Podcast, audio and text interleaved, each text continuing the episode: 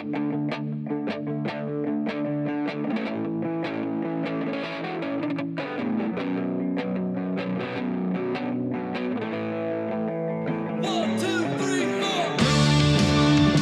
Orlando going to run the table? Are they going to be undefeated? Are they going to be a 10 and 0 at the end of the regular season? So my answer simply is yes.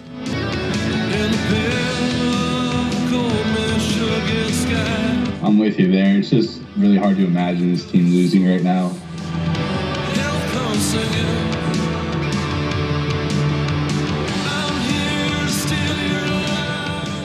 Welcome back to another phenomenal episode of the Two Point Podcast. We're excited. We're going to have some fun. We got a lot of good stuff to talk about. We're previewing week seven, and I'm excited to do it. As always, it's hosted by myself, Nick Faber, and my boy, John Valencia. What's going on, John? What's going on, Nick? Happy to be here as always. Got a lot to talk about. Johnny Manziel in Memphis. Um, we talked about it a couple weeks ago, and now it comes to fruition. Got some March Madness going on as well. So I'm kind of looking back and forth between between you and my TV, but let's get it going. I like it. I like it. It is madness. It is March, but it's madness over here because it's the AAF. We have a good show. Make sure you follow us on Twitter. Mine is at Nick Faber, NFL. John's is at John Valencia, BF.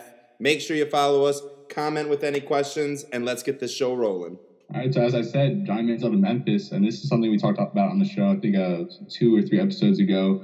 Um, yeah, uh, during Saturday, I think it was during the, the night game. It came. It, uh, the news broke that John Manziel was headed to Memphis after San Antonio. They didn't want to claim him, so then Manziel went to waivers, and Memphis having the worst record, they claimed him. So I kind of feel bad for Brandon Silvers in this situation because he's a guy you and I were waiting on to get an opportunity. He played well last week. I think he had a mistake or two but I mean, that's kind of expected. But I thought he played really well. I think he gets to start this week. I'm not sure how soon it'll be until we see Manziel. I, I, I have a feeling he's going to play this week, maybe towards the end of the game. I don't think Memphis will really be in it this week. So I think he'll get some like garbage time snaps. But um, I just really hope this doesn't backfire for the league. I hope Manziel takes it serious. I hope. I mean, I would love to see him play well. He, he, obviously, in college, he, he had a, that it factor. So we'll see if that's still there. But Nick, what are your thoughts on this? Man, I fucking hate Johnny Manziel. I'm not even gonna lie. I just hate him. I he, look like these people. Uh, there, there's people. There's play, players out there that are you know arrested, taken to court, and then later realize that they didn't even do anything wrong, and yet they don't even get a second chance. Johnny Manziel's on his third chance, kicked out of the CFL, couldn't hang in the NFL. I mean, he's just a bad apple. And really, what it seems like is he's just a cancer who spreads and I don't want them spreading the AAF. Like they're doing so much. Something we're going to talk about is how Dallas picked up on their uh, they picked up their championship game. CBS picked up two more games. Like the AAF is doing nothing but moving upwards, and Johnny Manziel is going to bring them down. Luckily for him, he's going to Memphis where they don't have anything to lose. Like I do love Brandon Silvers. It doesn't look like Mettenberger's coming back anytime soon. Hackenberg's definitely not coming back anytime soon. So it, but and even like you said, he might get some playing time today. But truly, how long will it be until Manziel's even starting? I mean, the fact of the matter is Memphis isn't in the playoff hunt anymore, and I get that. So what's the harm in letting him start? But Silvers has been there since the beginning. Why would you sit there and sit him for Johnny Manziel, who you just picked up just to get ratings? I don't like it. It's a gimmick, and I'm just not for gimmicks in this league. So I'm not a fan of it. Yeah, I totally feel it. Um, I was kind of bittersweet on it. I like the um, the popularity or the audience that they might draw. Um, hopefully, we see a spike in TV ratings or whatnot. But even yeah, that audience, up, um, but like even that audience isn't even like in it to watch the AAF. It's not even the audience that that the AAF wants to bring because the, what they're gonna do is sit there, bash Johnny Manziel, and then bash any drop, you know, any fumble, any missed block, or anything like that because yeah. that's all they want to do. So it's it's not even bringing the right fans, in my opinion. Yeah, you, I, you kind of swayed me a little bit on it. I, am totally with you. Um, I did say I, I would like to see him play well, but just because I think he has the potential to be kind of that marquee player. But of course, like going back on all the chances you said he's been given, because I was going to argue with you and be like, well, isn't the AAF the league of second chances? But this is probably like his fourth or fifth chance at this point. yeah. um, moving on. So last week we talked about Orlando Apollos and if they're going to run the table and finish undefeated. And we both, as you heard in the intro, we're both, oh, yeah, 100% they're going undefeated. But as fortunate to have it, my, my team, the Arizona Hotshots, so I didn't even pick to upset them. I, I, I'm shaming myself now. But the Hotshots got it done. What were your biggest takeaways in this game? I mean, it was it was shocking, right? So so I definitely definitely didn't see it coming. It, you would have asked me three weeks ago, I would have said it would have there would have been a chance. What asked me last week, I said no chance at all for Arizona. Some key components, though, like the Apollos were without their top two defenders, their leader, their top two leaders in sacks and quarterback hits and quarterback hurries, were both out. Uh, but but but I'm not gonna sit here and make excuses for Orlando. They lost the game, and Arizona played phenomenally, phenomenally, like literally out of their keisters. Their their defense pressured Gilbert all day, all day. Gave him no time. He looked flustered. He threw his first interception of the year. He he should have thrown four interceptions. There were four interceptable passes that went either through the defender's hands or just hit him in the chest and bounced away like Gilbert was flustered. They even had a chance to win the game at the very end, and Gilbert fumbled the ball. Like it was not what I expected. It's definitely no time to panic if you're an Orlando fan. It's all right. It happens every any given Saturday or Sunday in football. But if you're the Arizona fans, you know, you can start feeling hope again. As it seemed like they were pretty much out, a bug squashed under a shoe last week They've now regained some momentum. They ate their spinach, they got their muscles, and they came playing. So it was fun. I mean, taken away from the game, uh, the Apollos were good. They need their full defense to be as strong as they have been. They've been. Everyone loves the you know focus on Gilbert, but their their defense has been the true hero, the unsung hero of the team. And without their top two defenders, it was tough for them. I loved Arizona though; they showed spunk. Uh, we finally got to see that moxie that we talked about four weeks ago so, uh, from Wolford, so that was good. Um, but what about you, John? Yeah, I was just really happy to see a complete game from them because I've been calling for that for weeks, uh, just saying how bad they've been in the first half. But we finally saw them put together a complete game, a clean game. Wolford played really good. Um, I forget if he had a, I think he had an interception or not, or not but um, overall they just played a clean game. The defense made some stops, and going against Orlando, top offense in the league, I thought it could get kind of kind of ugly for Arizona but they they uh, played stout on both sides of the ball. And I was finally I was so happy to see them finally play a complete game because we saw what they were capable of in the early weeks of the season, and I think they kind of are getting back on that track. Now they're picking up some some big momentum heading into this playoffs, this uh, uh, late season stretch as they're going for a playoff bid in the Western Division. Um, but I, a question for you, Nick: Is this a, a bigger win for the Hotshots, or is this a bigger loss for the Apollos? So real quick before I answer that, I do want to jump on one thing you said. You, you said you're excited to see him play a full game, which is exactly what we alluded to last week. Let's let us not forget. We literally said verbatim, both of us agreed on it, that they had to start strong. They had to start fast. They could not find themselves in a hole, and that's exactly what they did. So kudos to them for that. Like you said, they played a full game from beginning to end, not just fourth quarter. So that was good to see. Uh, bigger win for Arizona, bigger loss for Orlando. Definitely bigger win for Arizona. Like like that was game that was season saving victory right there. Literally a season saving. Had you lost that game, I mean, you may have statistically or uh, been in it still, but you wouldn't have been. You'd have been out. You, it would have been over for you. Two and four. You'd have been looking for next year. But they won. They saved their season. They're still alive in the in the tight knit you know, uh, West Conference. Um, Orlando, they lost, but again, e- even if they lose out, like even if they lose out, Memphis would have to win out just to knock them out of the playoffs. There's no way they're out of the playoffs. Orlando losing was just uh, it, it was good. You never want to go undefeated, I promise you. So it's good for them to get a loss and get a you know a sucker punch in the chin. Right, you never want to go undefeated. Just ask the New England Patriots from 2008, I believe it was. Exactly. Uh, one season near perfection. I had to hear it from every Giants fan growing up in New Jersey. Um, but moving on, so you probably have heard that the AAF championship game is being relocated from Las Vegas to um, the I think it's a Cowboys facility in Frisco, Texas, and uh, that was orchestrated by Jerry Jones, um, obviously the owner of the Dallas Cowboys. Um, at first, what, what, was your initial reaction to this, Nick? Like, has your reaction changed since you first um, heard the news? So, like hearing it, what it did was it, so I had to assume. Now I haven't done uh, as much research on the stadium that it had been moved to. Is it allow? Does it allow more people? Is it bigger? Do we know? It's a smaller facility. I believe maximum capacity is uh, around twelve thousand.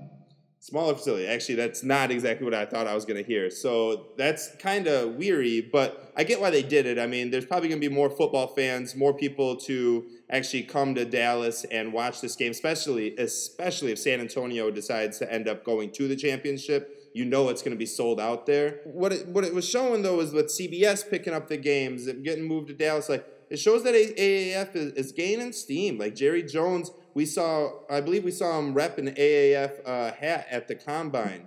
He's now picking up on the championship game. And if you get Mr. Jerry Jones on board, that's a good person to have on board. Very, very good. Like you're that's not going to want anyone else. Power. That's exactly like he's power, and and so I like it. I re- I really like it. I like that CBS is picking up the games. I like that it's moving to Dallas. Uh, it's going to be fun. What about you, John? I'm just I'm I'm I'm wondering about how many tickets they had sold for the Las Vegas venue because it obviously it must have not been that much. But um, I do feel bad for the fans who already did buy tickets because I mean you know they could have planned like a whole week in Vegas, um, just a vacation, and then ended it with the the championship game for the AAF. So just from that perspective, I'm not really on on board with it. At first, I didn't like it either because obviously Las Vegas that's just a big venue and uh, moving it to Frisco, Texas. I mean, the fans there will probably show up, uh, especially like you said, if the Commanders make it. Um, but uh, I'm really, I'm honestly just not sure totally what to make of it. I love that Jerry Jones is, like you said, he's behind the AAF 100%. So that's that's really good in, in a move that could, uh, to most people, seem kind of like a panic move on the AAF's behalf. But um, overall, I'm happy with it. I, I, I hope the turnout's good. And uh, and another thing with most of these games that I've been seeing, obviously the stadiums aren't aren't near full, and that's something you can kind of tell on TV is like the intensity of the game and the, the more so the fans. You don't really hear that like crowd roar when you watch it play on TV. So um, I think the players deserve something like that. Uh, the fans deserve to be in a, a big atmosphere. So um, Frisco, Texas, I just I just hope the seats full up or fill up is really my biggest takeaway from it. That would be big. Like if, if they did get a full, so then on TV at least it looks full, and like they're condensing it and the amount of people that can actually uh, go to the game. But it's not like the AAF is selling forty thousand tickets to their games. But that is true. One thing though, I did notice too, and, and I just never even like realized it. But the championship game is during the NFL draft weekend. It's on the same. Oh. It's on Saturday of the NFL draft. Like and I get that Saturday, the NFL draft on Saturday isn't huge, but if you can imagine the the football fans buzzing, it, it's not going to be about the AAF championship. Oh, should have just had it on Sunday when the draft's over and done with. Exactly. So so so now all the fans are going to be doing nothing but speculating what their NFL teams are going to do. The AAF's going to take a back seat. That's something I didn't like. I noticed that when I was researching this question. And next year, moving forward, you you have to do it any day but Thursday, Friday, Saturday of the draft, or even the draft, just the draft weekend. Like like with, with the buzz is going to be surrounding the draft. Do it the week before or the week after. Give it a, a week, you know, calm down, like something. I don't know. I, I that kind of set with me the wrong way. But yeah, last week was week six, right? It kind of almost went as expected for us, other than that Apollos game that we had already talked about, which was obviously not on the radar. Other than that, John and I predicted the three other games correct. Uh, we saw St. Louis, or St. Louis, my gosh, Salt Lake beat the Me- uh, Memphis Express in the battle of the one and fours. Uh, Mettenberger was knocked out early in, on the first play, actually, uh, replaced by Brandon Silvers, like we said. Who knows how long we'll be seeing him starting for Memphis. Uh, San Antonio won to stay atop the West, which we both predicted, but they did it in a fashion that we did not foresee. Uh, they kind of blew out Atlanta, which is not something we were predicting. But finally, then we saw Birmingham top San Diego, which was a great football game with walk-off heroics when ex San Diego Charger kicker Nick Novak hits the game-winning field goal as time expired against the San Diego Fleet, a game that has now created some quarterback controversy in Birmingham so, John, like we, we saw all four of these games. Were there any notable points from any of the games that you uh, wanted to discuss here today? I guess for Birmingham, just Luis Perez. He, he was he had a couple bad decisions, as two interceptions, and that second one was just putrid. He just he was getting tackled and just threw it up in, into the air, and of course, um, inevitably, a San Diego defender came out came down with it. But other than that, I thought he pushed the field down the or pushed the ball down the field really really well. He made some big time throws. Um, I think over 300 passing yards, three touchdowns. Comes into the comes into the week with zero passing touchdowns in all of his starts, and now he goes out there and uh, puts up two or three, I believe it was. Um, Perez was great. Uh, I really kind of do feel bad for Keith Price though because he gets knocked out with like a little injury, slight injury. It was nothing major, but um, you could tell how mad he was on the sideline. He was just super frustrated. Definitely was not having a good time. Um, and Birmingham winning with their offense, that's really not something we've seen. Uh, we haven't seen them uh, really in shootouts much this season. Um, but with Damian Washington, he was a stud. I mentioned him on the pod a few weeks back. Um, he's that big body guy. He gives Perez someone to throw it up to, someone with that catch radius, the long arms. Um, but what's up with their defense? Like they have just not been themselves the past two or three weeks, and this is this is when they've uh, started hitting that kind of downward spiral. They lost two games, but they get back in the win column this week against San Diego, and was probably one of the best games we've seen all year so far. Yeah, I agree. A few notes like Price being upset on the sideline was extremely visible.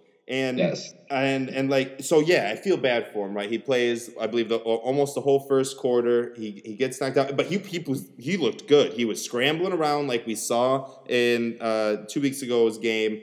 Uh, he was throwing on the run, uh, throwing dimes on the run. Like he he looked good. He looked good.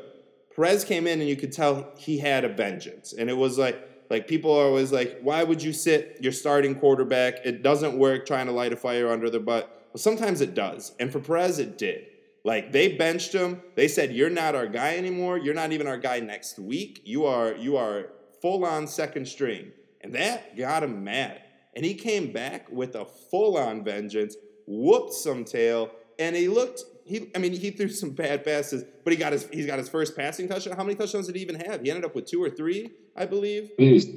Three touchdowns, two interceptions. Three touchdowns, two interceptions. He had no touchdowns in the first five weeks of the season. He threw three last game. Like, good for him. Good for him. But one thing about Price being vis- visibly mad on the sideline, it, it just made me think how much I respect Jalen Hurts, who got right. got benched for Tua and sat there, smiled the whole game, just excited for his team. Price, like, and I'm not saying that Price wasn't excited for his team and want, didn't want to get a win. I'm not calling him a non-team player or anything like that. It's just like when you're a quarterback, it's a little bit different. When you're benched as a quarterback or or just on the sideline in general, you have to keep your your focus. You have to keep your your game face. And he just looked mad, and it, it, it just kind of upset me. From moving forward, I kind of hope Perez is a starter. Have we had any word? Do we know? Is it Perez all day or? Um, I would assume so, but yeah, I haven't seen anything on Twitter or anything like that. But I would assume it's Perez going into next week. Yeah, agreed, agreed. Other than that, though, there wasn't much week six. The big one was Orlando losing to Arizona. Uh, the standings kind of stayed the same. We see Orlando, Birmingham atop the East. We see San Antonio uh, atop the West with San Diego and Arizona both tied at three and three behind them. And Salt Lake, don't count them out. They're two and four, fourth place in the West, but they're just a game behind a playoff spot. So definitely don't count them out. But that was week six with that, we're going to move into our power rankings, and I will start with number eight. I think this one's kind of obvious. I probably think they'll stay there the rest of the season, um, especially when you look at the remaining schedule. But uh, the Memphis Express, one and five, uh, pretty much have. It was kind of a race between the Legends and the Express in the early weeks of who the doormat of the AAF was going to be. But um, I think that's Memphis at this point. It was Mettenberger. I like we said, I like Silvers, but I, I feel like Manziel, he's going to play a big factor, especially in these, what we have three or four games left. He's probably going to get some good playing time, especially probably in that last, uh, in week nine, week 10, I would expect to see a heavy dose of him.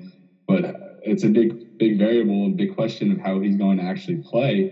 But um, overall, I don't, I don't think, I don't see him levitating the Express to another level. I think they pretty much sit at the same uh, level on offense as they have been. And yeah, it's number eight. I'm pretty sure we're gonna agree here, Nick. We definitely are. Look, Memphis sucks. They're awful. Um, and even if you bring Johnny Manziel in, they're just gonna be worse. Uh, but you, you mentioned their schedule, and I wanted to bring it up. So, but even if Manziel starts, poor Johnny Manziel. I actually hope he doesn't start, so he doesn't have to go against the schedule. Let's just say that he starts this week. Obviously, he won't, but hypothetically, he does. He would then be facing Birmingham the second best team in the league, or third. Then Orlando, the best team in the league. Then San Antonio, the second or third best team in the league. Those are the top three teams in the league. He plays the, the Memphis plays the next three weeks. Followed by Atlanta, which is, you know, sure you get a win. So I have a feeling it's going to be Silvers for three weeks as they just get rocked week after week after week, stay in eighth for the power rankings, and let Manziel come in for the 10th week against Atlanta and see what he does. Uh, but Memphis is definitely number eight. I don't even have anything to say again uh, about them. They're, they're awful. numbers. So that's what we were saying about Atlanta a, couple, a few weeks ago. And look what how, how they went out. I'm just trying to motivate Memphis now. Exactly. That's what it's all about. Um, number seven, Atlanta Legends. I still have hope for them. Their offense just they they stalled, and Aaron Murray he didn't look like he had in the, in prior weeks, although he did still complete. I believe it was 75 or close to 2% of his passes. Um, but they going up against Orlando last week, I, I had hope for them. I thought they could kind of hang in there, but just seeing them get blown out the way they did, I'm not sorry, I'm sorry, not Orlando, but um, San Antonio, right? That's who they put, right? San Antonio. Um, I was just really just disappointed to see them get blown out like that. I was I was hoping they would contest and make it a close game and kind of fight, but um, that obviously did not happen. And their defense, while they played good at times, they just they're not creating turnovers. I think only three interceptions total for that team on the season. So if they, if they want to win games, especially against better teams, they're gonna have to make an impact on defense, and that offense is gonna have to come together and play full games like we have seen. Um, Zampese just didn't have the magic last week for them.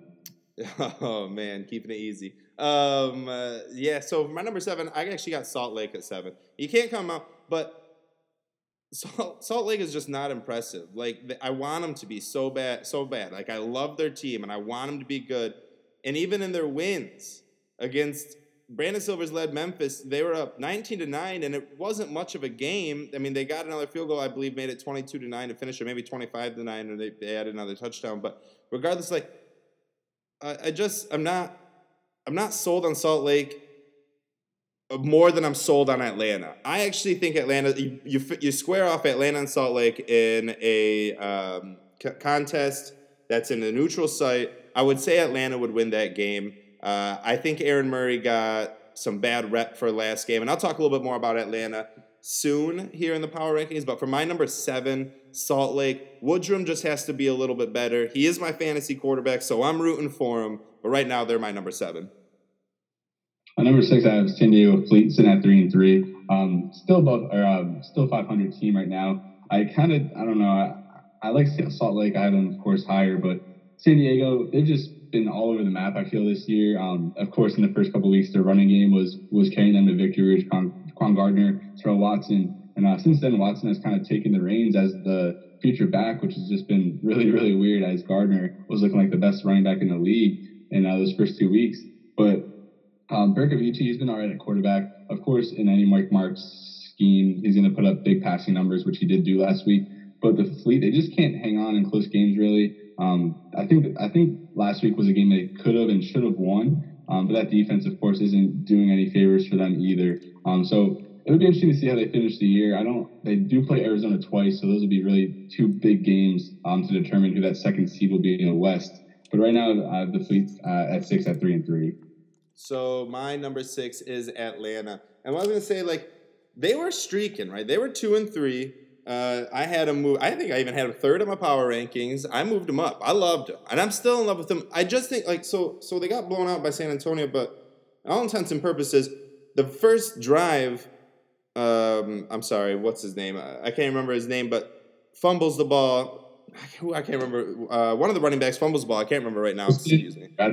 I can't remember. Someone, one of the, one of the guys, freaking fumbles the ball on like their own ten yard line. Next play, very next play, first play for San Antonio. Farrow scores. All right, so now you're now you've dug a hole. Murray goes. He's driving. They're in the red zone. Interception. San Antonio goes and scores a touchdown. Like Murray threw three, three, three interceptions, all bad interceptions. One of them ended up being a pick six that kind of sealed the game. But Atlanta was just such a in such a big hole to start the game that the whole game scheme was thrown off. And, and at that point, the blowout was maybe not inevitable, but it almost kind of seemed inevitable. It was just San Antonio's day. It happens. I'm not saying that Atlanta is out of it.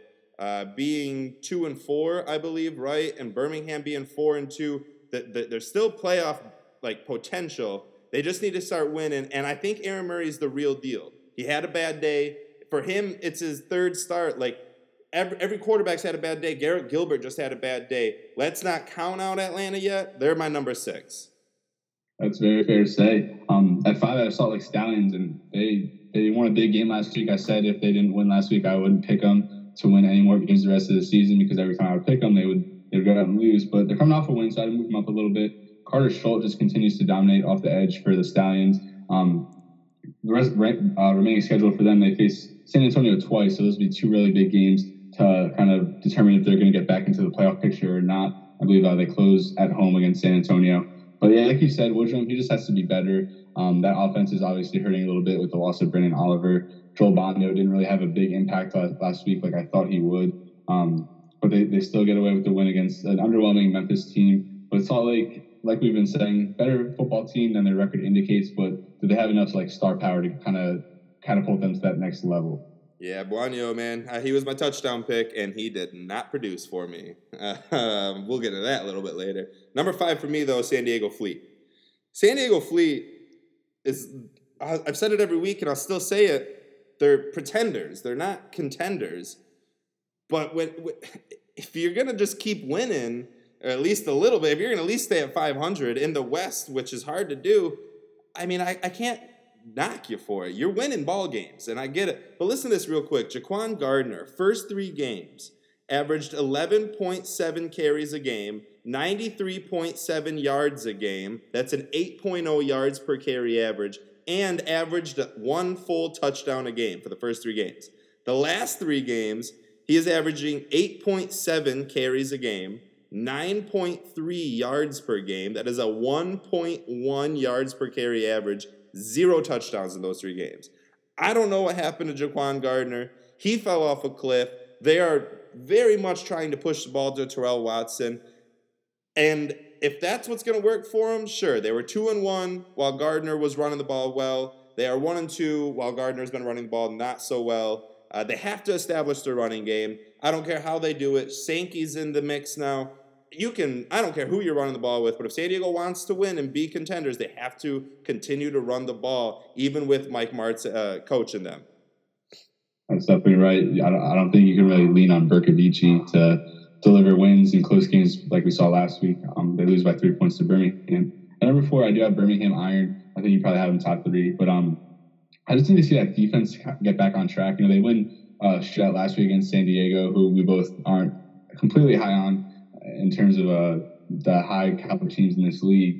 But um, Luis Perez, I like him. I think he brings more to the table than Price, but we'll have to see if he can stay consistent and uh, kind of um, reclaim that starting quarterback job for the long long haul and the rest of the season. But like I said, I just really want to see that defense get back on track. We saw how dominant they were in the first two weeks, and that was the appeal with this team. The um, ground and pound running game with Trent Richardson and that defense would just not allow any points but they've been allowing a lot of points in the past three weeks or so. So if, if their defense can't get back to how they were, I don't think this is really a team we're, we're looking at as a title threat this season. I agree. So I bet we're going to be the same one, two, three, four here. I also have Birmingham four. Um, and the reason I have them four and not three, which is where I was wanted to put them, to be all honest, it's kind of the quarterback controversy. And as much as it, it's a good thing, and you want two players competing for the quarterback, when your teammates don't even know who's going to be out there. Maybe they know, but when your teammates are just having players kind of switched in and out, and you think it's going to be Price, now you think it's going to be Perez, it just kind of messes with their head. Uh, I like Birmingham a lot. Beating San Diego by three points didn't sell me. Like, uh, you know, like it just didn't sell me. So I, I like them as one of the top four team. Um, they're going to be a playoff team. They're a team to be reckoned with. You don't really want to play against them. They're in the top four, but they are number four for me. Number three, my team, Arizona Hotshots. Big win last week, as we talked about. We uh, hit on that a lot in the opening, but um, finally saw that complete game. Just looking at the remaining schedule, they have San Diego twice, who um, is currently the number two team in the West. So with wins against both, with and if they win both of those games, I think Arizona pretty much clinches their uh, playoff spot. But then look at the remaining other games is San Antonio and Birmingham. So those are two tough games as well on top of those divisional games that they're going to have to be uh, just really on point with, and they can't can't fall behind like they have in, in weeks three to five when they when they lost all those three games. But if they can play how they did last week, they're a legitimate title threat. The uh, Arizona Hotshots. I agree, and they jumped right up to three for me. Uh, it's you, you look to be the best, you got to beat the best. No one's been able to do that. Well, until Arizona. So just because Arizona had a three game skid, uh, they're 500. Don't count them out. Look, they could beat Orlando. And as of right now, they're the only team that can beat Orlando. They're the only team that has a, a legitimate chance to upset Orlando in the championship because they've proven that they can do it. They know that they know how to. They have a lot of they still have a long way to go. Uh, I'm not buying them to win the West. I still like San Antonio. However, I like Arizona. And right now might be a pretty bad time to be playing them as they're rolling on this high. So I have them number three right now, subject to change coming next week, though. Number two, San Antonio Commanders. They had a huge win last week, and I think their defense right now is probably the best in the league. They're they're hot. Deron Smith at safety had a pick six last week. I think that's his second of the year. Um, Devon Bausby, who I've been talking, DeVante Bausby, who I've been talking about for a couple weeks now at corner. I think he had an interception as well. Uh, Joey Mbu up front on the defensive line has been uh, one of the best run defenders in the league. And then on offense, they're just so complimentary. Uh, Logan Woodside, he can take control. Kenneth Farrow, he can take control. Mekale McKay, he can take control. They have all these weapons. They all gel so well. And the offensive line has held up really well for San Antonio as well as they've been on this, this strong run. Yeah, I mean, San Antonio is definitely the clear cut number two right now. Um, they got out of their four game road, road trip with three wins, right? That's crazy. Like when they started that, we were we said San Antonio just had to at least split it, and they would they would still be very good contenders for the championship. They did better than that. Now they get to come home. They get to relax. They get to see their families. They get to like enjoy life at home where they should be staying, but for the past month they haven't even been able to. So there is no reason why San Antonio isn't the second best team right now, and I cannot wait to see San Antonio versus Orlando at some point. Do we get to see that in the regular season here? For the rest of the we year? do. We do.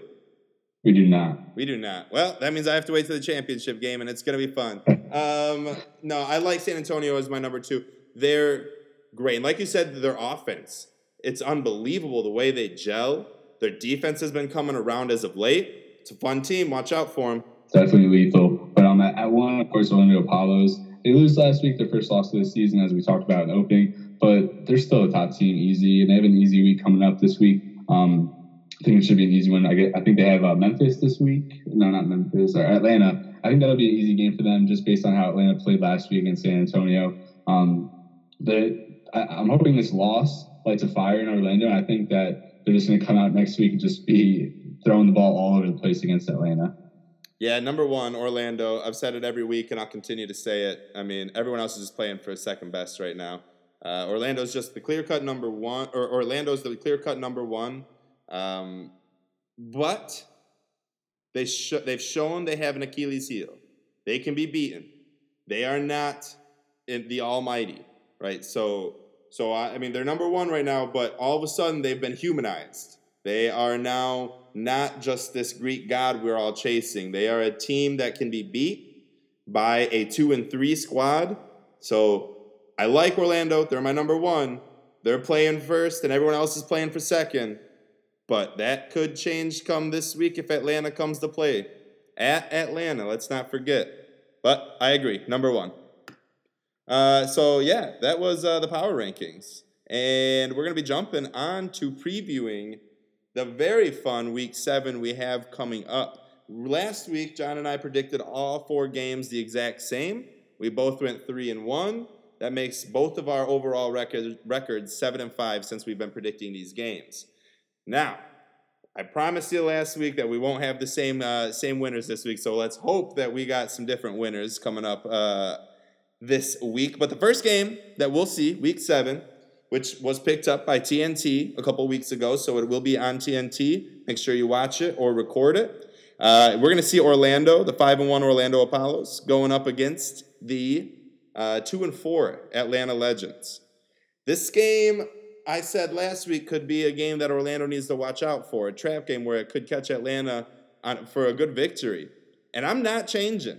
I predicted it last week, and I'm saying, well, I didn't predict it, but I said it could be a game that could happen, and I'm going to go on full on predict it this week. I think Atlanta's loss is going to be more of a jump starter than it will be than Orlando's loss. I think Atlanta got their butts reamed in, and that is they're embarrassed. Aaron Murray is embarrassed. I think they're going to come out with a vengeance at home against the best team in the league. They're not going to leave. They're going to leave it all on the line. They're going to leave anything at home. So though it would be crazy to see Orlando drop to five and two and lose two straight games, I'm predicting it here. You heard it first: 23 to 20, Atlanta over Orlando. I definitely like what you said about um, lighting a fire under Atlanta more than Orlando because um, they were certainly embarrassed last week, and I, I, I, definitely agree that Murray doesn't take that lightly. I think he's going to come back this week and do everything in his power to kind of try and lead Atlanta to victory, but it just won't happen. Um, Orlando is just too much, I think, for the Legends at this point, even if they are playing on the road. Um, Gilbert, I don't think, like we talked about with Murray, but I don't think Gilbert will take last week's loss lightly either. You could kind of tell towards the end of that game, he was he was definitely not happy about it, and he was gonna, he was going to come back strong. I think as as a whole, this Orlando team is going to come back this week and kind of just dominate from the from the get go. Um, I think we have some defensive players returning for the Apollos as well. So I'm going to Orlando 28 to nine, and I think Atlanta's offense kind of gets stifled again. But we'll, we'll see. I'm, Obviously, we'll have kind of different different projections going on here, but it'll be fun. I think it definitely has the potential to be a fun game, um, but we'll see how it plays out. I mean, has Atlanta even actually has Atlanta ever scored more than 20 points? Refresh my memory here. I'm not sure. Maybe um did that Murray, first Murray took over, perhaps. That's what I was thinking. Did Murray did Murray get it on his first? Uh, uh, regardless, yeah, 23 might be a little bit high for me. Nine does seem pretty probable. Uh, let's jump to the second game on Saturday, the Saturday night game. Salt Lake going up against the four and two, the two and four Salt Lake Stallions going up against the four and two San Antonio Commanders on NFL Network. It's gonna be a good one. Make sure to record it in case you can't watch it at uh, at the time of it happening, which I believe is eight o'clock uh, Eastern time. But this is gonna be a good game. Salt Lake is a team we both want to see win. Like we just we keep saying Salt Lake is is better than what we than what they show. I promise you. We need Woodrum to come in. I think this game is going to be a huge shootout. We're going to see more points in this game than we've seen maybe in any points point total of AAF. Uh, I don't remember the exact, uh, the highest that we've seen, but I got this one in a shootout. I do have San Antonio beating Salt Lake 35 to 30. San Antonio over Salt Lake. San Antonio improves to 5 and 2. What do you got, John? Uh, I have a final score here. You have 35 30. I have 25 20 in favor of San Antonio. Um, I think it'll be a little bit closer than most will think as well. I think uh, Salt Lake, I think they're going to uh, depend on the running game more so this week. Um, we saw that they didn't really do that much last week. They still came away with the win. But I think against a team like San Antonio, you're going to have to implement the running game early, and hopefully that opens up the passing game for Josh Woodrum and uh, Pearson L and, and those weapons. Um, but I think Woodside and McKay will be pretty on point. Uh, Salt Lake has one of the weaker secondaries in the league. Um, but a, a, key for San Antonio in this one, if they can contain Karter Schult, then they should have, have an easy day through the air. So I think Logan Woodside has a big week, and I think McKay will be a big beneficiary of that as well. But San Antonio 25 20, it'll be closer than people think. I agree. I agree. Uh, so that's going to take us to Sunday. Then we got Sunday. First game on Sunday on CBS Sports Network. San Diego, the pretenders, the non contenders, going up against the high riding, cloud nine driving Arizona Hotshots. And this should be a fun game. San Diego has shown that they can at least score points and keep up with teams. Arizona, we didn't know what they were all about. They're, they're going to have to play a full full 60 minutes if they want to win this game as well. They cannot try to pull some fourth quarter comeback heroics as they uh, tend to often do. Now in this game, it took me hard. It took me a long time to figure out who I wanted to go with, and it was a hard decision. I ended up going with San Diego over Arizona. Now the reason I went with San Diego over Arizona. Now these games aren't who I think should win or or who I think is the better team. This is the prediction that I'm giving. San Diego over Arizona because San Diego wins those random games you don't think they're gonna freaking win. And it's like, what are you doing, San Diego? You just showed me you were a pretender. is gonna have to come out playing. Jaquan Gardner's probably gonna be a no-show there, so they're gonna need Watson to come out balling. Arizona is riding high, but I don't want that confidence to be too much of an ego boost for them. And I think it may be. Arizona just got a big win against Orlando and now comes up against the San Diego team at home. They're going to come home. They're going to have a couple adult ginger ales. And I'm just saying, watch out for San Diego to come in and pull up a 26 to 25 upset. I love what you said because, yeah, I mean, San Diego really does win those games where it's just random and you, you don't think there's really a chance for it to happen, but they pull away and pull out with the win somehow. But um, yeah, I'll be so mad if they win this game, just based on how how shots, of course, they got upset about Paul's last week, and then to come home and lose to Fleet. I don't know. I just that'll just be so demoralizing. I think that might spell the end for um, their playoff their playoff hopes. But um, like I said earlier, so Arizona and San Diego, they have two matchups together, and of course, this is the, the home game for Arizona. So I think I think they come with the win. I do like this game. I think this is going to be the best game of the week, and it's certainly has shootout potential. Especially last week, we saw San Diego put up a bunch of points against Birmingham, although no losing effort. But um, San Diego has the worst pass defense in the league, so I expect Arizona to get come out early and slow like they did last week and put together that full game like we saw. Um, so I'm saying 32 to 21 Arizona. I think Wolford has a really big game, and um, I think I think it'll be closer throughout that. At the end, Arizona will kind of pull away, and that's where that 11 point differential will come from. So Arizona 32-21. So that's going to bring us to the last game of week seven, the final game on Sunday. Birmingham Iron going up against the Memphis Express. This game, I bet we're going to have the same winner. Uh, I wonder what your score is going to be. I got Birmingham blowing them out 27 to 10. There's no way Memphis even keeps close. I like Silvers, but it's just Birmingham's day, and Memphis just blows, as I said earlier there's really, really not much to say. Um, me and Dale Mania, we're going to see Johnny at, at any point. I do look forward to seeing Brandon Silvers, although he does have a tough task against Birmingham, assuming they can kind of get back on on uh, that playing level they were to start the season. But um, Birmingham defense should show up this week and come back strong, I think, especially against Memphis, who some of the worst offenses in the league. Um, there's really not much going there for them. Um, as much as I like Silvers and the contributions from Zac Stacy, I just don't see any I don't see them putting up consistent offensive uh, drives against Birmingham. So I have Birmingham 23 to 12. Yep, Birmingham to take it. And that's going to finish up our week seven preview. We're going to jump into a little game that we've been playing for the last four weeks here where John has proceeded to whoop my ass similar to San Antonio whooping Atlanta's ass. Don't you dare compare me to Atlanta, even though I would take that comparison over Memphis right now. Uh, just to refresh anyone or any new listeners or someone who's forgotten uh, how this game works, since week two, week three, I can't remember, uh, we started each picking a player. Once a player has been picked by either John or I, that player can no longer be picked again by either John or I. So the very first week I picked Trent Richards, or I picked De'Veon Smith. The second week I picked Jaquan Gardner. The third week I picked Zac Stacy. Last week I picked Joel Bouagnon. Of those four, only Zac Stacy was scored a touchdown for me, and I sit at one and three. John, week one, the first week we did this, predicted Trent Richardson. That was correct. Rashad Ross in the second week. That was correct. Kenneth Farrow in the third week. That was correct. Charles Johnson in the fourth week.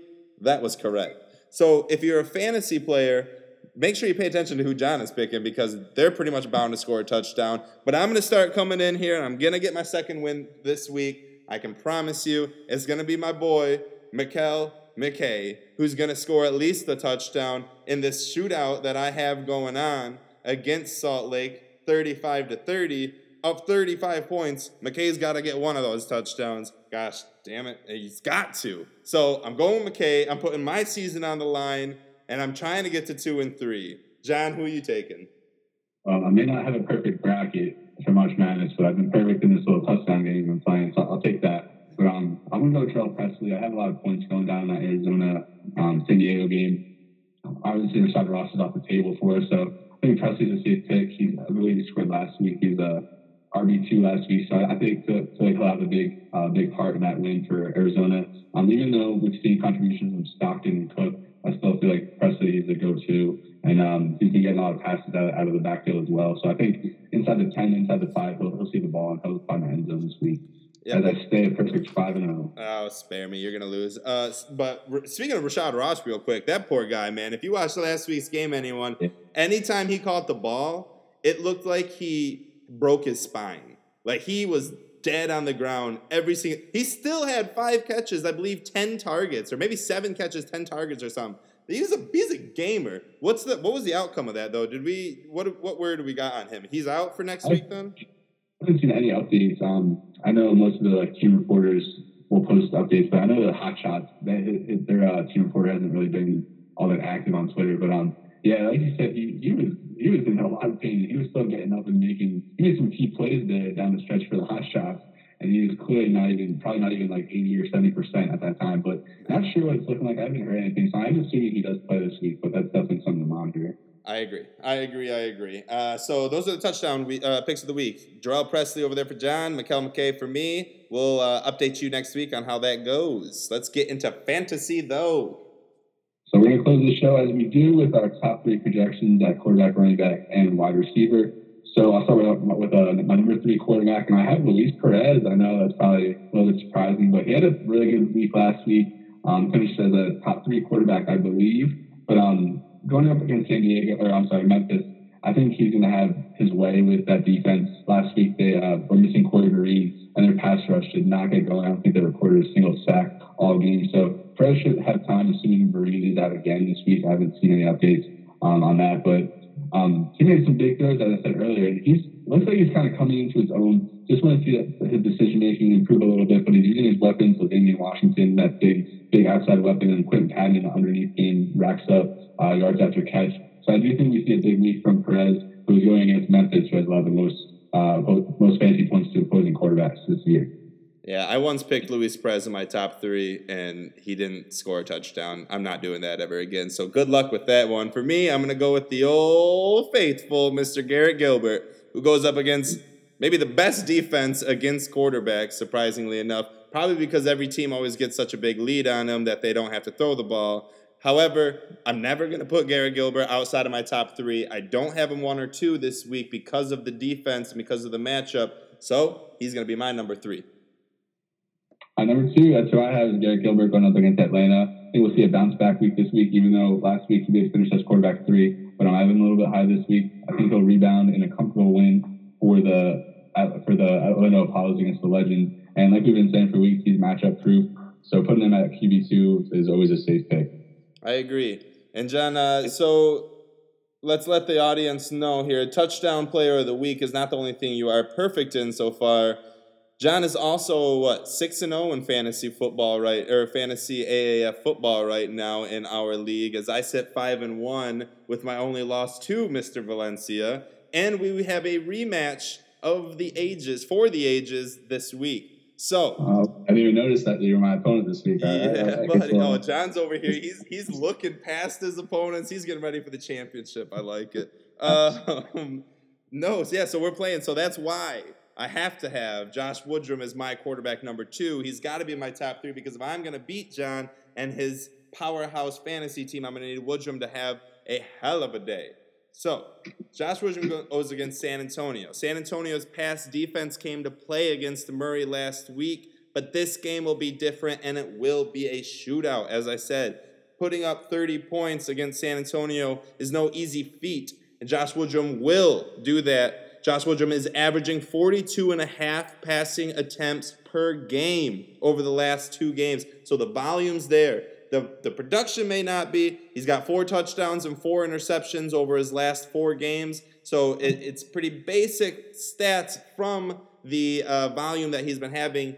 But I'm not worried. I think Woodrum comes out and balls out, throws three touchdowns, and I love him as my quarterback number two. How did I know you're going to have Woodrum in your top three?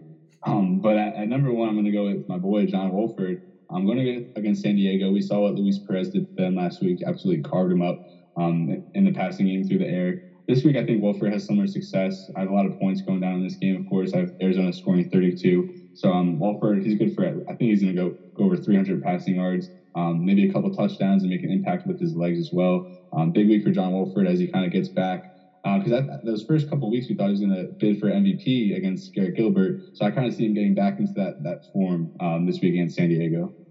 And for my quarterback one, Mr. Logan Woodside. I'm sticking with the shootout game. This game's gonna be a shootout. It's not gonna be a shootout on the ground. I promise you that. It's gonna be through the air. I got Mekale McKay being my touchdown pick of the week, so you know he's gonna have to have someone throw him the ball, and that's gonna be Mr. Logan Woodside.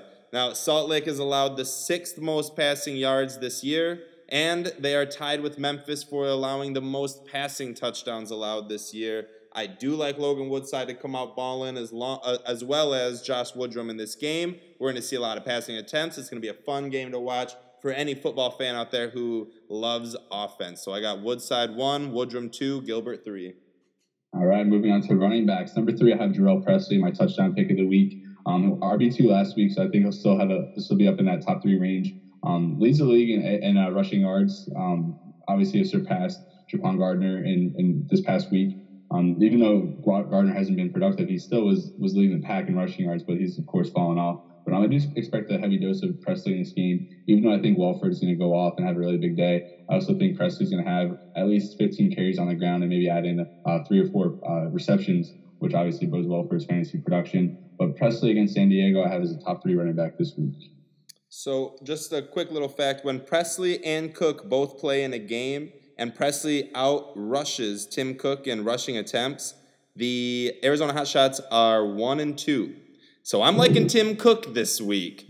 Come through with another. He's. I mean, I'm not saying Pressley won't have 15 carries because God knows he will. Tim Cook will too. I almost picked Tim Cook as my touchdown pick of the week just to spite your Pressley pick, but I didn't. I went with McKay. Uh, regardless, for me, number three, I went a little different.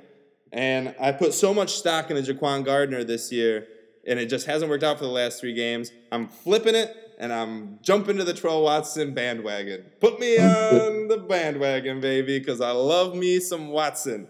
Motherfucker is not doing much, but he's getting the volume. San Diego faces an Arizona defense that is not very good. They've allowed the second most rush t- rushing touchdowns this year and the third most rushing yards this year.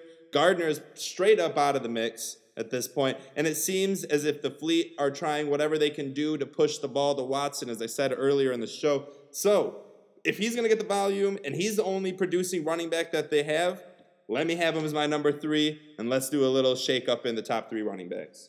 I like it. I like it. Um, number two, I'm going to stick with a guy I had in the top three last week, but disappointed. Of course, he disappointed Nick as he was his touchdown pick. But Joel Bouagnon against San Antonio, I think they're going to um, kind of lean on the running game more. I know you have the passing game making a big impact, but I think they're going to feed Bouagnon. You know, they don't have Oliver, so he's going to be getting the volume. Only six fantasy points last week, but I really like him as a player, and I think even if he doesn't produce in yardage, he's going to be their goal line guy. So I see him scoring this week just to spite Nick. Dude, it's going to happen too. But he is on my fantasy team, so if he does score, he beats you. So you know it's a catch twenty two. Um, I I love Joel Bouagnon, and I wanted to put him in my number three, but I wanted to kind of mix up, and that's why I went with Watson. But Bouagnon is the only guy there. Though that's why I, I do kind of predict that game to be more of a passing game than I'd see Bouagnon probably getting 12 carries, 60 yards, and probably not a touchdown, similar to what he had last week. Uh, so I left him out for my number two, though. Another different pick, someone we don't talk about all the time, but I like him this week. De'Veon Smith, right, for the Apollos. Now, the Legends defense have allowed a league leading 10 rushing touchdowns this year. Smith matched the Ernest Johnson's nine carries last week, finishing with just four less yards.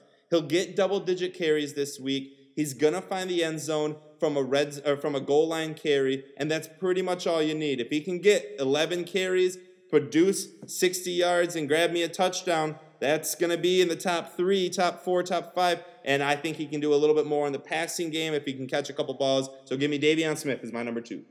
I like it. With Orlando, it's just so hard to gauge these running backs week sure to week. You know, it's going to be D'Ernest, it's going to be De'Veon.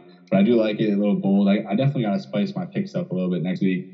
Um, with that being said, number one, uh, Trent Richardson, just give me all the T Rich specials. Give me all those two yard touchdowns.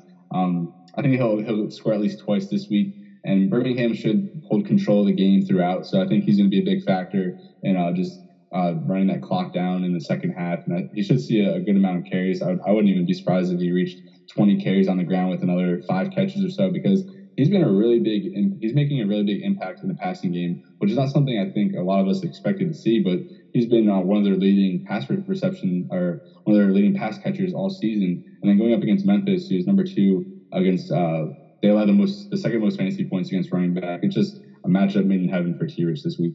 It truly is. He is also my number one. Let me try to think of some stuff to say that you basically hadn't. Basically, like as you said, I want the chef special, and the chef special is the Trent Richardson two yard touchdowns. I want three of them this week. I want three specials. I'm hungry. Trent's hungry. Let's fucking eat. Trent Richardson for three touchdowns. Look, he almost averaged three yards a carry last week. He averaged wow. 2.9, dude. So close, man. So he's always, I think he's always at like 2.9. Like he's he's never at three, just always 2.9. Just he just can't quite get there. No, he can't. But earlier in the season, he was averaging 2.3. Now he's averaging 2.9. The offensive line is getting a little bit better. Uh, the mm. team's getting better. The passing game's getting better. All of that's going to open up more holes for Trent Richardson. Three touchdowns is a bold prediction, but I truly, truly think that he can get three touchdowns, especially since he's on my fantasy team against John. So I need him to get three touchdowns. Sure do. Moving on to receivers, um, kind of cliche with these. It's just hard to pick against some of these guys when they're when they're just studs and producing each week. It's hard to kind of um, break the mold. But at number three, Charles Johnson. He's the leading uh, leading reception yards in the AAF, the go-to guy, obviously in that Orlando offense. And even when other guys like Jalen Marshall or Rannell Hall are, are, making an impact, Charles Johnson is still right there, um, catching more passes than, than them. So he's always going to have a big spot in that offense. Of course, Orlando, I think they're going to put up a lot of points this week against Atlanta. So Johnson, he should have probably close to 70 catches, maybe break 100 yards, and I think he might find the end zone again this week as well it is very hard to like not just want to go with Ross McKay and Johnson every single week. Um, I left Johnson out this week specifically because I like to throw a wrench into uh, other people's plans. I also like Atlanta does have a very good pass defense. They have a very good pass defense. So if they if they're smart, they're gonna they're gonna double up Charles and they're gonna make Hall and Marshall beat him. So in my in my opinion, I'm not saying like Gilbert's still gonna be a top three quarterback, but I think he's gonna spread the ball around a little bit more. Obviously, the volume is always there week after week with Charles Johnson. I just boldly am predicting Johnson to not get his usual 10 targets, have it be reduced to six, end up with three or four receptions, 50 plus yards, 60. I mean, he's gonna be a top five wide receiver, top 10 wide receiver. I'm just leaving him on my top three to be a little different. This week I'm gonna go with someone who is averaging 47 yards a game over the last three weeks, has yet to score a touchdown this entire season, and is being outproduced by both of his tight ends on his team. It's Adonis Jennings. Though Woodrum might not want to go to his wide receivers, and though he much he very much loves his tight ends, this is going to be a shootout, and it's good to be a wide receiver in a shootout. Give me Adonis Jennings for a sneaky number three wide receiver. I like it. He made a big play last week, if I recall correctly, too. He definitely seems to be getting a little bit more involved in that passing game. Agreed. Um, to start of the year, he just he had I think maybe some catches in week one, and then after that, he just fell off and wasn't producing at all. But yeah, it's, it's good to see him kind of get back into it in the past couple weeks. At number two, Nick already kind of kind of gave these my next two away, but Mekale McKay, he's your boy this week, and I, I definitely agree with that. Um, Salt Lake's giving up the second most fantasy points to opposing receivers, and I think we'll see a lot of big plays through the air this week for the Commanders. And McKay, I think he'll see, like you said, I hope he doesn't score a touchdown for your sake, but overall, just for fantasy sake, I, I do think he finds the end zone as well. And um, coming off another big week last week, he's just really putting it together and playing consistent ball these last three or four weeks for the Commanders. I agree. Uh, just to quickly jump back real quick to Adonis Jennings, 29 yards through the first three weeks total and 140 plus yards in the last three weeks. So he definitely picked his game up. Uh, number two, I'm right there with you, McKay. Number two, I mean, he, again, being the star wide receiver in a shootout is never a bad thing. McKay will eat against the Salt Lake defense, who is allowing the second most fantasy points to receivers, the second most air yards to opposing receivers, the third most receiving yards to receivers, the third most receiving touchdowns to receivers. I mean, their defense isn't good. That's why I'm predicting a shootout in this game. Uh, Mekale McKay will get his fair share I can't predict it, but it'll be a lot. Mekale McKay, number two with you. If you had to guess um, on San Antonio, obviously McKay, McKay is number one, but um, who of the receivers do you think would have the second most fantasy points this, I mean, this week? Anybody? Anybody? Come, obviously, Alonzo Moore, Demarcus Ayers, Greg Ward, but no one, none of those number twos really just seem to emerge as a as a as a go to for fantasy. You know, like they're all just evenly stacked. Yeah, it, it, like. it, it, agreed, and and it seems like every week one of those three breaks out. You know, exactly. you, you, can't really predict it. However, the question was outside of Mekale McKay, who's going to be the best fantasy guy this week? Right? Is that what you asked? Correct, right. Yeah, yeah, yeah. So I'm going to have to say Greg Ward. On a gut instinct, he gets he gets more targets than the other two, than Moore or Ayers every week, it seems like. So just given volume purposes, I'm going to go with Greg Ward being the top two uh, or number two wide receiver for San Antonio. But watch out for Cam Clear, not not a receiver, but a receiving option that will t- uh, eat into targets and volume. Definitely agree. I like. I like that you gave Cam Clear a shout out because yeah, he's he's been catching passes the past couple weeks. I like Evan Rodriguez, their uh, starting tight end, but Clear seems to have make, be making more of an impact. Rodriguez had a touchdown, I think, last week or the week before that. but other than that, I would say Clear has more fantasy production in the past two weeks or so. I would have to check back on that. But um, going back to receiver number one, Rashad Ross. Um, assuming he's 100% this week, I mean, even if he's not 100%, he's probably still the best wide receiver in the league. I would say um, San Diego giving up the most fantasy points to opposing receivers. Um, so Ross, he's probably going to be good for a touchdown, and he just has the potential to take over that game. I, like I said, I have Wolford number one quarterback this week, so that connection, uh, Wolford Ross connection is going to be really strong. Ross going for 100 yards with a touchdown at least. Easy. So for me, like to piggyback off of what you said, San Diego, like you said, is allowing the most uh, points to or fantasy points to opposing receivers. They're allowing 37 plus points a game to receivers, which in comparison is 12 more points a game than Atlanta is giving up to receivers, which is why I say be careful of Charles Johnson. But it's easy. Rashad Ross, if he plays. However, if he doesn't play, I'm, and I'm not going to keep going on about Rashad Ross, he's the best wide receiver in the AAF. If you don't know him, get to know him. He's going to be good. Um, but if he doesn't play, that's not even going to change my wide receivers one, two, three. If he doesn't play, all I'm doing is substituting in Mr. Richard Mullaney. I believe is how you right. pronounce his name. And if, if Rashad Ross doesn't go, like they're still going to be throwing the ball. I can promise you that. And it's going to be Mullaney who eats. So I like Ross as my number one, but if he doesn't play quickly, pay attention and maybe even get him as a, as a handcuff on your fantasy team. Get Mullaney and start him in place of Ross if he doesn't go. But yeah, that's it, huh? That's the show.